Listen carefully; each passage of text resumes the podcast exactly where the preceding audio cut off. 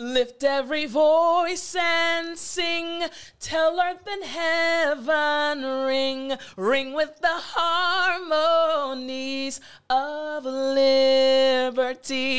Now, that's actually part of the Black National Anthem. When I was in elementary school, our teachers had us sing that song every single morning before a class. So I love that song. Now, I want to tell you more, but I can't deviate from our lesson for today.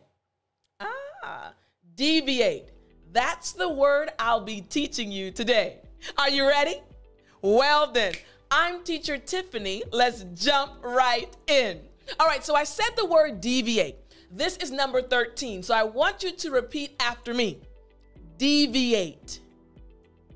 Excellent. Again, deviate. Great job. Last time after me. Deviate. Excellent job. Now, this word deviate, I want to break down the pronunciation just a bit more. There's one part of the word that I really need you to make sure you pronounce properly. Because if you don't, native English speakers will not understand you. So, the part of the word that I need you to focus on is right in the middle. The v, v, v sound. Now, we've went over this We've gone over this before in a few lessons, but I want to remind you. So, the V sound again, front lip, ha, top lip, and you put your front teeth on your bottom lip.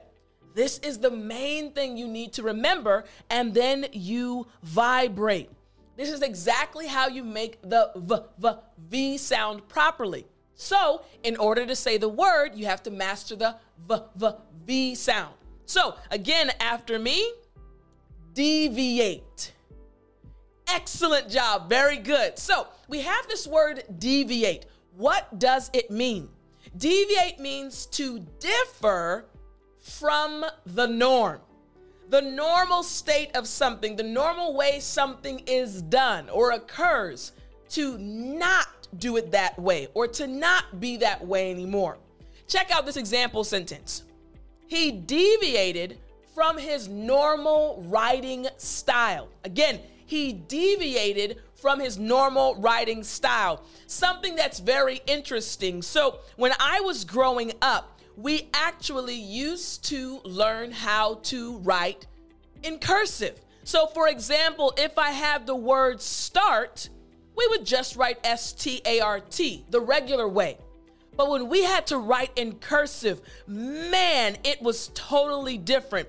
The letters looked different, and I always thought it was so beautiful. So I would deviate from my normal writing style whenever I was in the mood to write in cursive.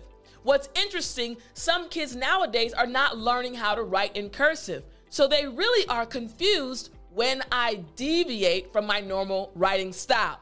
You got it, right? Excellent. All right, I really hope you understood this word. I want you to try to use it at least one time today, and I'll talk to you next time.